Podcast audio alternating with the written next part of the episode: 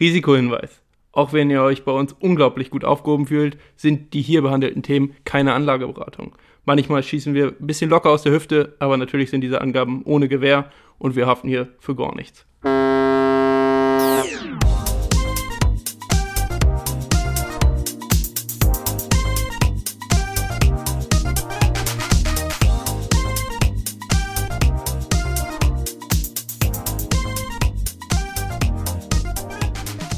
Hallo und herzlich willkommen zur nächsten Folge von Moin Money, meine Freunde. Ja, wir sitzen hier im regnerischen Hamburg mal wieder. Mal wieder, ja. Ganz klassisch, die letzten Wochen sehr wechselhaft. Äh, jetzt mal wieder eine schicke Regenfront.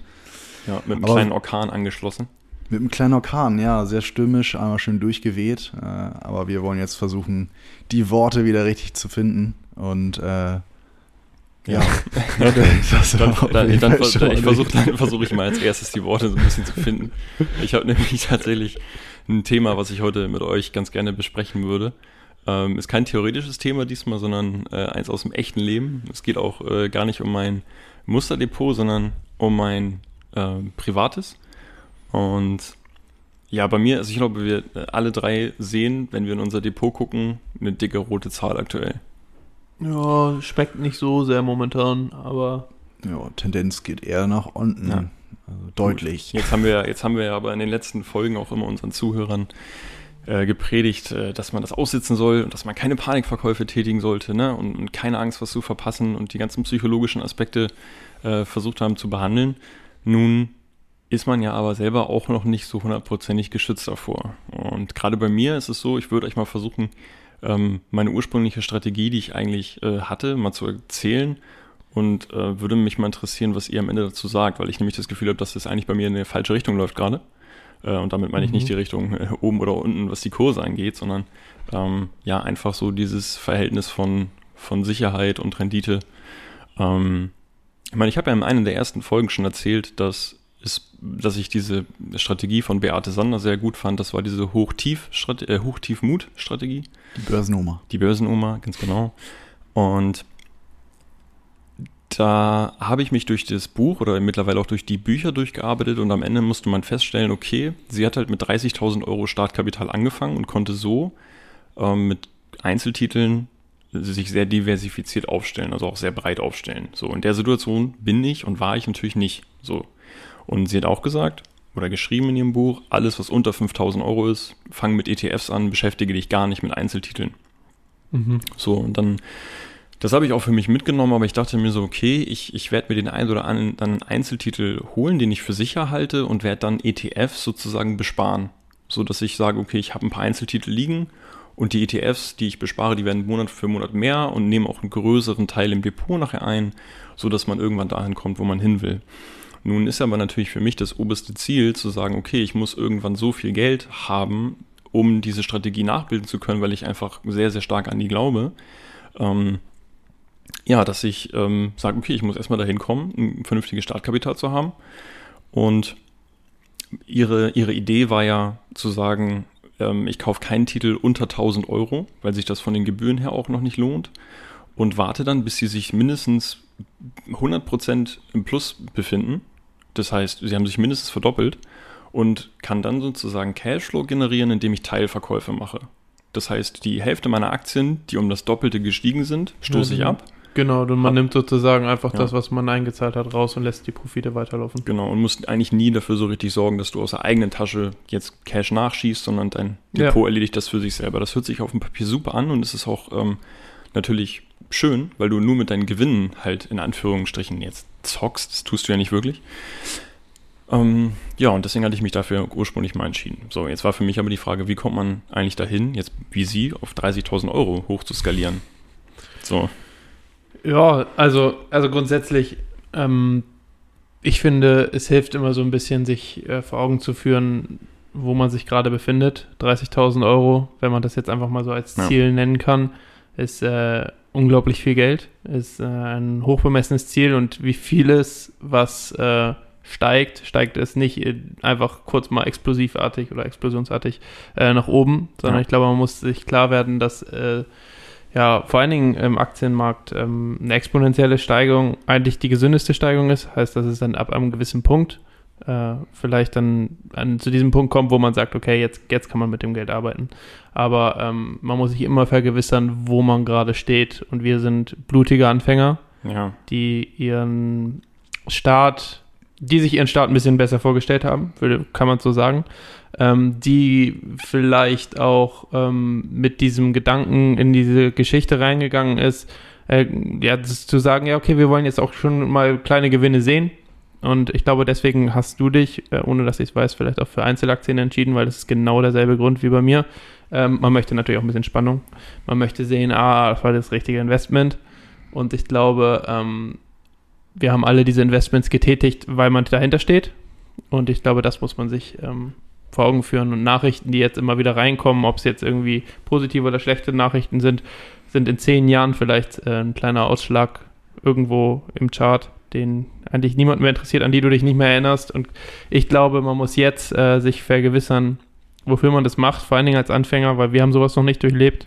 Und ähm, es ist jetzt nicht mal ein Crash, den wir hier erleben. Nee, das stimmt. Und äh, es ist einfach so, dass äh, bestimmte Titel ähm, einfach noch nicht so performen in einem Rahmen von sechs Monaten, sieben Monaten. Ja, ja, stimmt. Ähm, und da muss man sagen, vielleicht die Füße wirklich stillhalten. Und so, das kann schwer sein, das kann, kann äh, herausfordernd sein, aber ähm, schlussendlich geht es darum, dass man ab einem gewissen Zeitpunkt, ich meine, wie alt bist du jetzt? Ja, 27 gerade geworden, ne? Alles Liebe, alles Gute an der Stelle Ach, nochmal. danke, danke.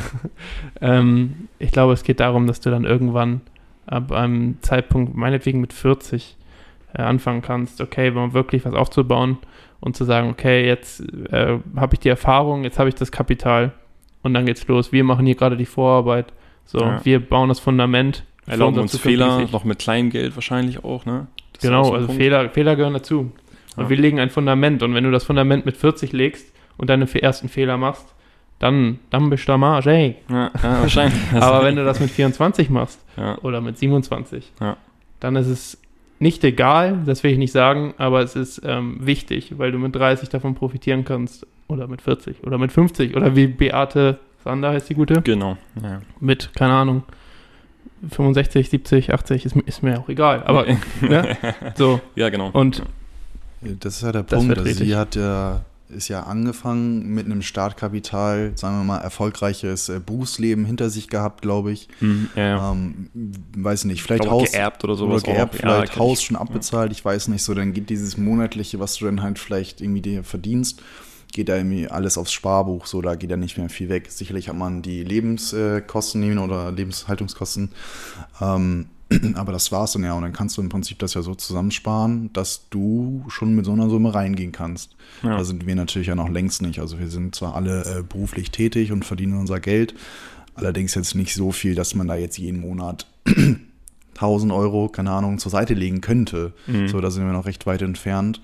Und ähm, wie Alex schon meinte, jetzt muss man, glaube ich, erstmal so ein bisschen darauf vertrauen, dass sich der Markt immer erholt, dass vielleicht auch die, die rote Zahl mal in eine grüne Zahl umschwingt und dann einfach wirklich drauf hoffen, ähm, dass vielleicht auch einfach nur mal die, die Einzel- oder eine Einzelposition sich so positiv entwickelt, dass man sagt, okay, geil, jetzt habe ich das Gefühl, ich habe bei der auf jeden Fall was richtig gemacht. Da können ja die anderen äh, Einzelpositionen vielleicht auch einfach noch im roten Bereich stehen. Es muss ja nicht alles auf Anhieb immer ähm, perfekt laufen. Das ist meiner Meinung nach auch eigentlich ganz gut, weil man dann wirklich daraus lernt und man wirklich mit so einem Gefühl auch in die Börse kommt, okay, das ist nicht selbstverständlich, dass nur weil man sich jetzt ein bisschen informiert über eine Einzelposition, dass die auch zwangsläufig nach oben geht. Da gibt es so viele Variablen und Faktoren, die einfach wirklich noch reingrätschen können. Die hattest du vorher nicht auf, dem- auf dem Zettel. Fundamental sah das Unternehmen gut aus, die Vision, Auftragslage, alles sieht es ja super. meistens eigentlich auch immer noch. Ich meine, wir investieren ja, Ja. nicht in irgendwelche Popelunternehmen, sondern Ja. das sind gestandene Ja. Unternehmen. So. Das ist es. Und da muss man, glaube ich, wirklich die, die Sicht auf fünf Jahre vielleicht sehen, äh, legen äh, und ähm, wirklich da, weil, weil viele Aktien, in die wir, glaube ich, investiert haben hier im Kreis, die, die werden ihr Potenzial wahrscheinlich auch erst in drei bis fünf Jahren irgendwie ausschöpfen können. So, Mhm. da sind wir jetzt noch relativ weit am Anfang. Ähm, Gerade so was aus meinem Portfolio Richtung Solar oder auch äh, Elektromobilität. So, das, das ist jetzt zwar äh, so im Trend, im Hype so ein bisschen. Viele sagen, das ist Zukunftsbranche, aber deswegen brauchen wir trotzdem noch, schätze ich, gute fünf Jahre, bis wirklich äh, da das Potenzial ausgeschöpft ist. Und dann kann man vielleicht nochmal weiter gucken. Ja. Ja, zwei Punkte, die ich vielleicht noch hätte. Also ich weiß es von mir, ich weiß es von Patrick, ich habe von dir jetzt auch ein paar äh, Positionen so mitbekommen. Ähm, Zukunftsmärkte sind einfach auch anfälliger in der jetzigen Zeit noch dafür, dass wenn mal schlechte Nachrichten kommen, dass Leute sich vielleicht dafür entscheiden, doch nochmal in Value-Aktien, also in die, die großen äh, Unternehmen zu investieren, die eine gewisse Stabilität mitbringen. So, und meine Strategie war es immer, ähm, auf Zukunftsmärkte zu setzen und die jetzt langsam eventuell auszubessern ähm, mit Value-Aktien, um das ein bisschen zu stabilisieren über die Zeit, einfach fürs Gefühl auch und natürlich da, äh, mit, mit dem Sinn dahinter, vielleicht auch ein bisschen Dividende auf lange Sicht einzustreichen.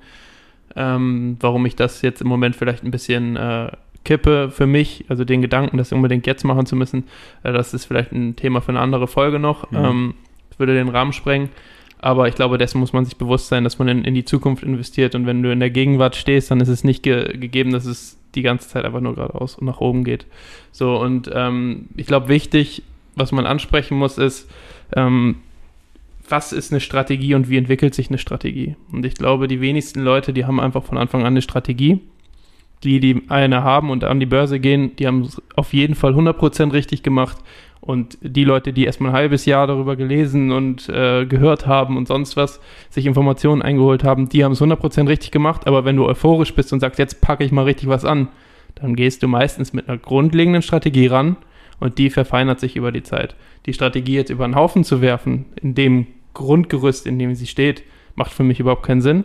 Mhm. Ich glaube, man muss die, äh, die, die Strategie einfach ausbauen, ausbilden man muss über die Zeit, ich meine, es sind sechs, sieben Monate. Ja, es ist wirklich ein Witz zeitlich gesehen an der Börse, das stimmt schon. Auf genau. der anderen Seite fällt es mir auch ein bisschen schwer, in so langen Zeiträumen zu denken, für mich persönlich. So, ey, wenn ich 40 bin, ey, das ist noch. Oh, das sind nur 13 Jahre, ne? Ist auch nicht so viel. Scheiße. Ähm, nee, aber da, also das sind auch die Punkte, die ihr gesagt habt, die äh, beruhigen mich tatsächlich in dieser Sekunde schon ungemein und lassen mich wieder ein bisschen runterfahren. Das ist schon mal sehr, sehr geil. Vielen Dank dafür. Ähm, aber es ist echt so, man, man fragt sich halt so, hat man das Pferd vielleicht von hinten aufgezäumt? Ähm, oder ähm, ist es auch die sicherste Variante ähm, oder eben nicht? Hätte man oder sollte man vielleicht jetzt noch die Chance nutzen, wo man auch gefühlt auf einen sehr unsicheren Markt zusteuert, weil die einen schreien Inflation, die anderen schreien, ähm, weiß ich nicht, Zinsen. Zinsen. Genau, ich meine, das ist ja auch aktuell wieder ein Thema, dass ich glaube gerade gestern die Nachricht kam. Ja dass so die, die gerade die US-Wirtschaft, um nicht zu überhitzen, müssen da eigentlich die Zinsen hoch. Und Zinsen hoch heißt, den Tech-Aktien geht es nicht so gut. Ja, viele flüchten aus dem Aktienbereich raus und so. wollen wahrscheinlich ihr Geld wieder eher aufs, aufs Konto legen, keine Ahnung, ja. weil sie eben da denn die, die wenigen Prozent an Zinsen sehen, aber es für sie halt sicherer ist. Ja. Staatsanleihen. Ja, Staatsanleihen, aber ich, da kriegst du ja auch, also selbst wenn die jetzt die Zinsen ein bisschen anheben würden, dann kriegst du auf zehn Jahre, was kriegst du festgeschrieben? Keine 2%, glaube ich, ne? 1,75 oder so. Aktuell so, ja, vielleicht steigt es ja noch ein bisschen, weiß man nicht. Aber ja, keine Ahnung. Also ist, ist auf jeden, jeden Fall kein Thema für mich persönlich. Nee, aber, aber also grundsätzlich ähm, ist es schon so, dass man, wie ihr gesagt habt, mit, mit am Anfang sich die Fehler am besten erlauben sollte, um dann gefestigt an die Sache ranzugehen und ähm, ein anderes Thema ist halt, ähm, man sieht eben, äh, ich meine, wir sind ja alle drei auch in, in Kryptowährungen investiert, was gerade auch ein ziemliches Hype-Thema ist, wo man sich fragt, okay, wenn, wenn Aktien nicht so gut laufen oder der Aktienmarkt äh, nicht, so, nicht so spielt, wie wir uns das gerade vorstellen, ähm, auf dem Kryptomarkt warten potenziell sehr, sehr hohe Renditen bei aber auch hohem Risiko. Momentan. Momentan könnte man die Chance nutzen, um sich ein Startkapital von 30.000 Euro darüber zu finanzieren, hat aber natürlich ein bisschen was von Tipico, wenn ich ehrlich bin. Außer mhm. man ist so wie Alex und sagt, ey, ich habe die letzten drei Monate mich so da reingelesen. Ähm, das ist ja auch noch keine Erfolgsgarantie, aber es ist schon mal eine sehr, sehr, sehr, sehr gute Ausgangslage, die ich nicht habe. Ähm, wo man sich fragt, äh, ja, wäre das nicht eine Möglichkeit, den einen oder anderen Aktientitel vielleicht wirklich mit Verlust zu verkaufen? Nicht mit hohem Verlust, mit, mit 2, 3, 4 Prozent und zu sagen, okay, die 50 Euro ähm, tun echt weh, aber ich zahle sie als Lehrgeld und nutze das Geld lieber, um es woanders arbeiten zu lassen. Ähm, aber auch da tue ich mich ein bisschen schwer, wenn ich ehrlich bin. Dreh das Ganze doch einfach mal um. Also, das klingt jetzt so, als wenn, wenn wir jetzt hier deine Mentoren wären. Genau die Gedanken hatte ich auch, beziehungsweise die hm. blitzen mal irgendwo so auf. Aber ich versuche jetzt einfach mal meine Gedanken, die ich mir selber, wenn ich dann alleine davor sitze, äh, mir irgendwie einrede, beziehungsweise das versuche rational dann irgendwie zu bewerten, dann sind das die Gedanken wie zum Beispiel, ähm, dreh, dreh das Ding mal um und ähm, versuch einfach das Gefühl, was du jetzt hast, als Lehrgeld zu sehen, aber trotzdem nichts anzurühren. Ja. Ähm, weil es ist, ich finde, ich finde, es ist ein Fehler, wenn du hinter dem Unternehmen stehst. Also ich gehe mal einfach davon aus, ähm, dass man fundamental hinter den Unternehmen steht. Das ist ja die Grundvoraussetzung. Das haben wir jetzt auch in Folge 1, 2, 3 und 12 schon abgespiesen, mhm. ähm, dass man, dass man ähm, davon überzeugt ist. So. Und ich denke, dieses Gefühl, dass man vielleicht etwas zu forsch angegangen ist oder noch vielleicht zu unüberlegt, beziehungsweise man es nochmal anders hätte angehen können, das ist Lehrgeld genug. So, lass es ruhen. Das ist ein Zukunftsding. Guck zwei, drei Wochen einfach auch mal nicht rein ja. und orientiere dich weiter. Und das habe ich gemacht. Ich habe mich weiter auf, äh, auf den Kryptomarkt jetzt konzentriert. Ich muss sagen, ich bin, glaube ich, ähm, am größten finanziert äh, von, von uns dreien hier. Also ich traue der ganzen Sache inzwischen, oder ich traue mir in, dem, in, in, der Welt schon mehr zu als, ähm, als beispielsweise vor drei Monaten noch. Ja. Ähm, und trotzdem bin ich auch da noch Anfänger. Und es ist trotzdem so, versuch klein anzuf anzufangen, taste, taste dich davor. Und genau das ist äh, das, was ich da vielleicht ein bisschen auch rausgezogen habe aus der ganzen Sache. Je, sicher, sicherer du wirst, ähm, je mehr du verstehst, was es überhaupt ist, Krypto äh, mit Bitcoin und Co. und all den anderen äh, Coins, ähm, desto sicherer wirst du und desto mehr verstehst du, was dahinter steht und umso mehr verstehst du die, ähm, die Chartverläufe beispielsweise, desto mehr verstehst du, weshalb sich etwas bewegt. Und das hatte ich ja letzte Folge schon angesprochen. Momentan verstehe ich das an der Börse nicht. Mhm. Kommen gute Zahlen, Amazon haut dahin raus. Ja. ja, komm, machen wir mal 5%, 5 Minus, machen ja. wir, ey. Ja. Und am, am, Ende erzählt dir immer jemand Schlaues, so, ja, das war ja alles schon eingepreist und jetzt ist es nur Gewinnmitnahmen. Das ist ja auch, man ist, man, diese Floskeln, die gehen ja auch einem immer schnell über die Lippen, ne? Ja, genau. Aber was ich jetzt nur noch kurz dazu sagen wollte, ist einfach, dass ähm, konzentriere dich gerne drauf, beziehungsweise schau mit einem zweiten Auge vielleicht ein bisschen auf den Kryptomarkt und ich glaube, ähm, Geld kommt ja monatlich rein, nimm dir einen kleinen Betrag und äh, schau, was man daraus machen kann. Ja. Und ähm, ja, den Rest, den erzähle ich, äh, erzähl ich später, weil sonst halt hier wieder ein Monolog. nee, alles gut, das ist ja mega hilfreich, also wie gesagt. Ja, äh, Patrick, wie siehst du das?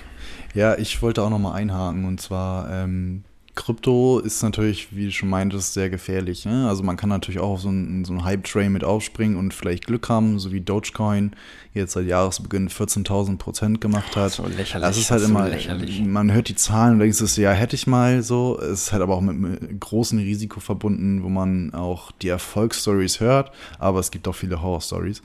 Ähm, worauf ich jetzt nochmal hinaus wollte, sind diese kurzfristigen Gewinne, die man immer so, auch als junger Anleger, immer sieht so und auch immer unbedingt haben will.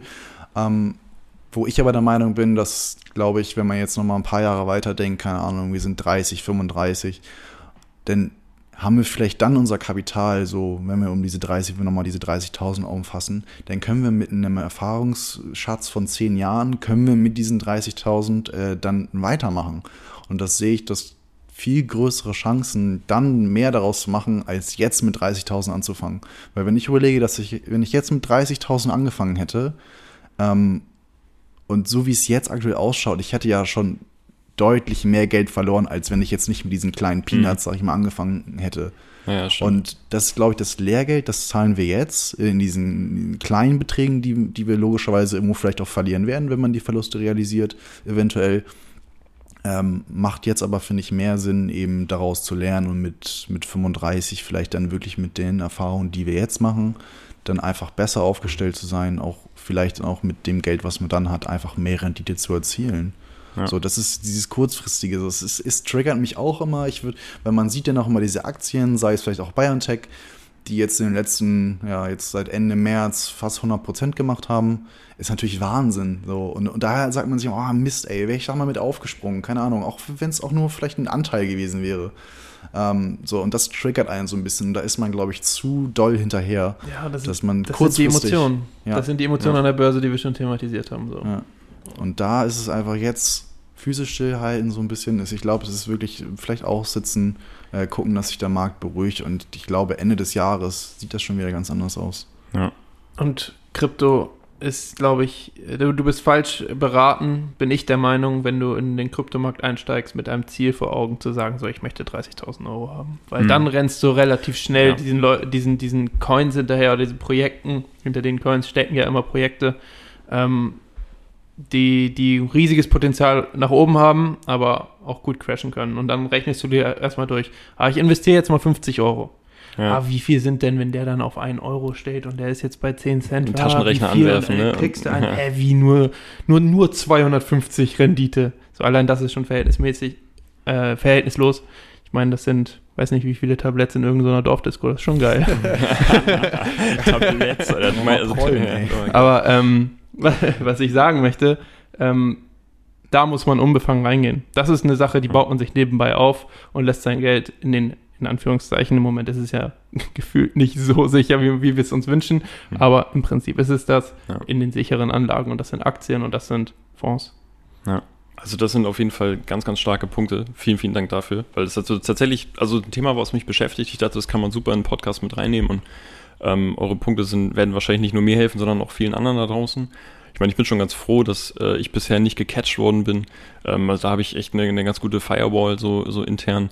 Ähm, wenn du bei YouTube unterwegs bist, du wirst ja richtig zugespammt mit irgendwelchen äh, Werbungen darüber, ja, komm in die WhatsApp-Gruppe, lern Daytrading und so. Also da habe ich zum Glück nie ähm, ja das Gefühl gehabt, ja, da- das kann ich mir ja mal angucken oder so, weil da, Nee, da nicht. werden wahrscheinlich auch echt viele Leute ins Netz gehen. Das, äh, also ins Netz der Spinne.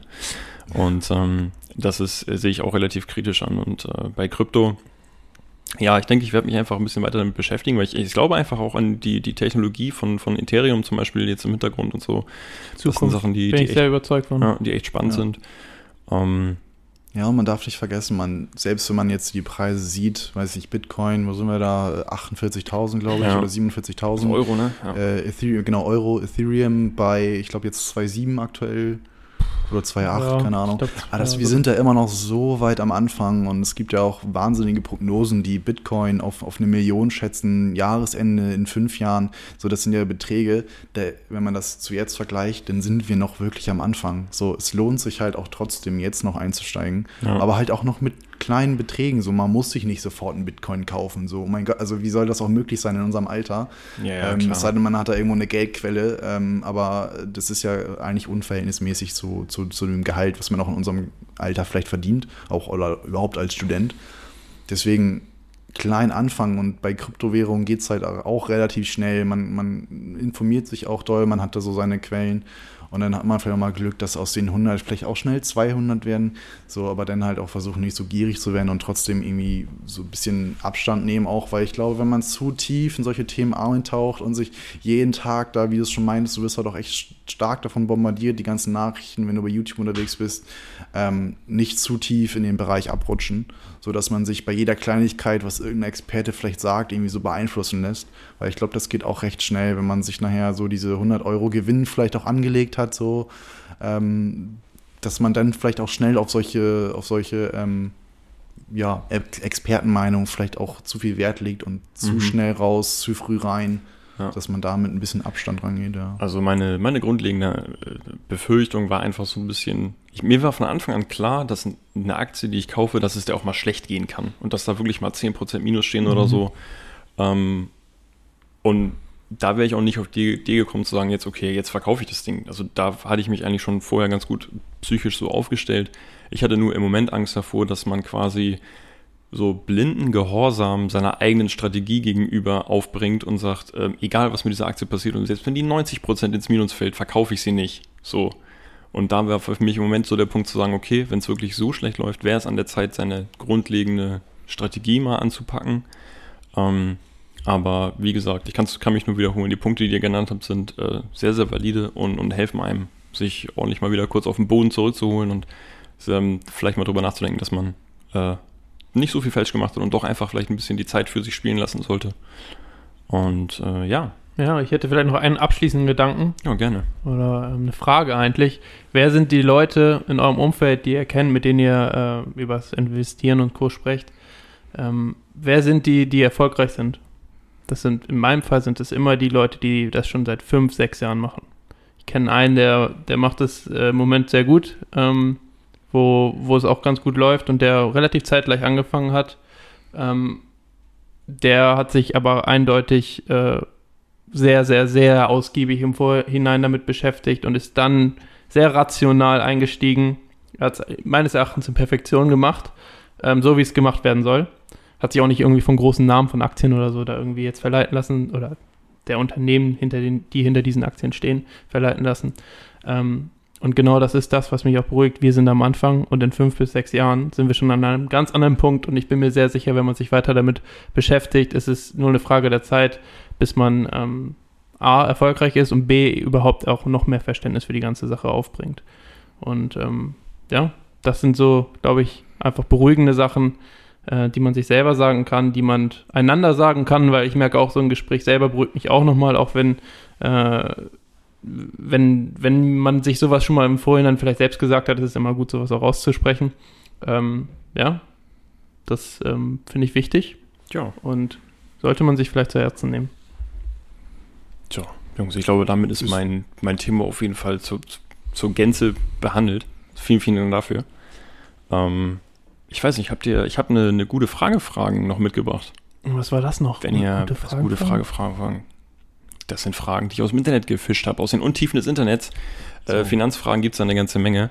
Und solange wir von euch da draußen noch nicht so wahnsinnig viele Fragen kriegen, werde ich mich weiterhin daran bedienen. Das war jetzt ein kleiner Hint. Das war ein kleiner Hinweis oder ein kleiner Front gegen euch da draußen. Ne? Also wenn ihr unseren Podcast hört, dann freuen wir uns natürlich, aber dann seid ihr auf jeden Fall auch schuld daran, dass ihr das nicht mindestens noch drei Nachbarn weitererzählt habt. Und äh, alle Teile in unserem Gewinnspiel. ja, genau. Leute, schaut mal bei Instagram rein, da könnt ihr Mit Beweisvideo bitte, wirklich. genau. ne? ähm, ja, und die, ich habe leider, diesmal ist leider nicht so, dass die, die Frage ähm, jetzt aktuell zu meinem Thema passt, aber ich fand sie trotzdem gut und dachte, ich stelle sie mal euch. Ähm, und zwar geht es darum, dass sich jemand gefragt hat, was ist eigentlich der Unterschied oder wo sind die gravierenden Unterschiede zwischen einem ETF und einem aktiv gemanagten Fonds und warum wird das eine Thema momentan so gehypt und warum spricht eigentlich keiner über aktiv gemanagte Fonds? Was ist da los? Ich glaube, ähm, die, der Hauptnachteil eines aktiv gemanagten Fonds sind die ganzen Gebühren, die da auf einen zukommen. Ne, man hört es ja schon aktiv gemanagt. Da sitzt jemand im Hintergrund, äh, der will dafür natürlich auch entlohnt werden, dass er sich damit jeden Tag beschäftigt und die Aktien da wöchentlich, weiß ich nicht, vielleicht auch monatlich immer wieder durchmixt und immer guckt, so welche Aktie liegt im Trend vielleicht, kann er kurzfristig mit reinnehmen. Und das sind halt Gebühren, die einen langfristig, und das möchte man ja eigentlich, wenn man jetzt gerade auch ETFs bespart, weil da hat man eben nicht diese laufenden Gebühren. Da möchte man ja langfristig anlegen. Und wenn man schaut, dass man zum Beispiel beim aktiv gemanagten Fonds, sagen wir mal am Ende des Jahres, man hat da ein paar Prozent Rendite gemacht, so, hat seine ein paar Euros eingezahlt und man möchte die reinvestieren dann musst du darauf erneut wieder Gebühren zahlen, ähm, weil du eben so eine, so eine Ordergebühr zahlst, sag ich mal. Das sind immer ein paar Prozent, je nachdem bei welcher Bank oder wo auch immer man das macht. Äh, und das frisst ein langfristig tatsächlich die Gewinne auf. Und das ist, glaube ich, so der große Hauptnachteil äh, von aktiv gemanagten Fonds. Deswegen bin ich auch absoluter Fan von ETFs. Die werden, glaube ich, ja, ungefähr halbjährlich äh, angefasst, grob. Ich glaube, das ist auch mhm. von ETF zu ETF unterschiedlich.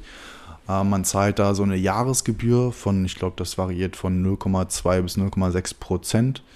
Und ähm, ja, das, da kann man halt langfristig, wenn man auch tesorierende äh, ETFs benutzt, tesorierend bedeutet, dass halt eben die Gewinnausschüttungen direkt reinvestiert werden. Das heißt, man kriegt das nicht erst aufs Konto und muss dafür erneut Gebühren zahlen, wie, wie es beim aktiv gemanagten Fonds wäre. Und ja, langfristig fährt man da einfach günstiger, weil man eben nicht so viele Gebühren hat. Ja, und warum ist es im Hype? Ich glaube, relativ easy. Ähm, da könnt ihr auch einmal bei Instagram bei uns vorbeischauen. Es bietet sich einfach für die langfristige äh, Altersvorsorge sehr, sehr gut an, weil man eben dadurch, auch durch den Zinseszins, ähm, der, den es ja auf Bankkonten einfach schon lange nicht mehr gibt und momentan sowieso gar nicht, äh, profitieren kann. Und zweiter Grund, ähm, ETFs sind bei ja, bekannten Smart Brokern recht einfach zu besparen. Ähm, und ich glaube, wir sind jetzt auch die Generation, die sich gerade sehr auf Trade Republic und Co. Scalable ist, glaube ich, auch noch einer und ja, hast du nicht gesehen, Naga und, hast du nicht mhm, gesehen, genau. äh, stürzt und ähm, da eben dann versucht, was ich auch sehr gut finde, sich schon mal zu wappnen und äh, zu rüsten für die Zukunft und wie gesagt, ähm, das Fundament zu legen für das 40-jährige, 50-jährige Ich. Ja.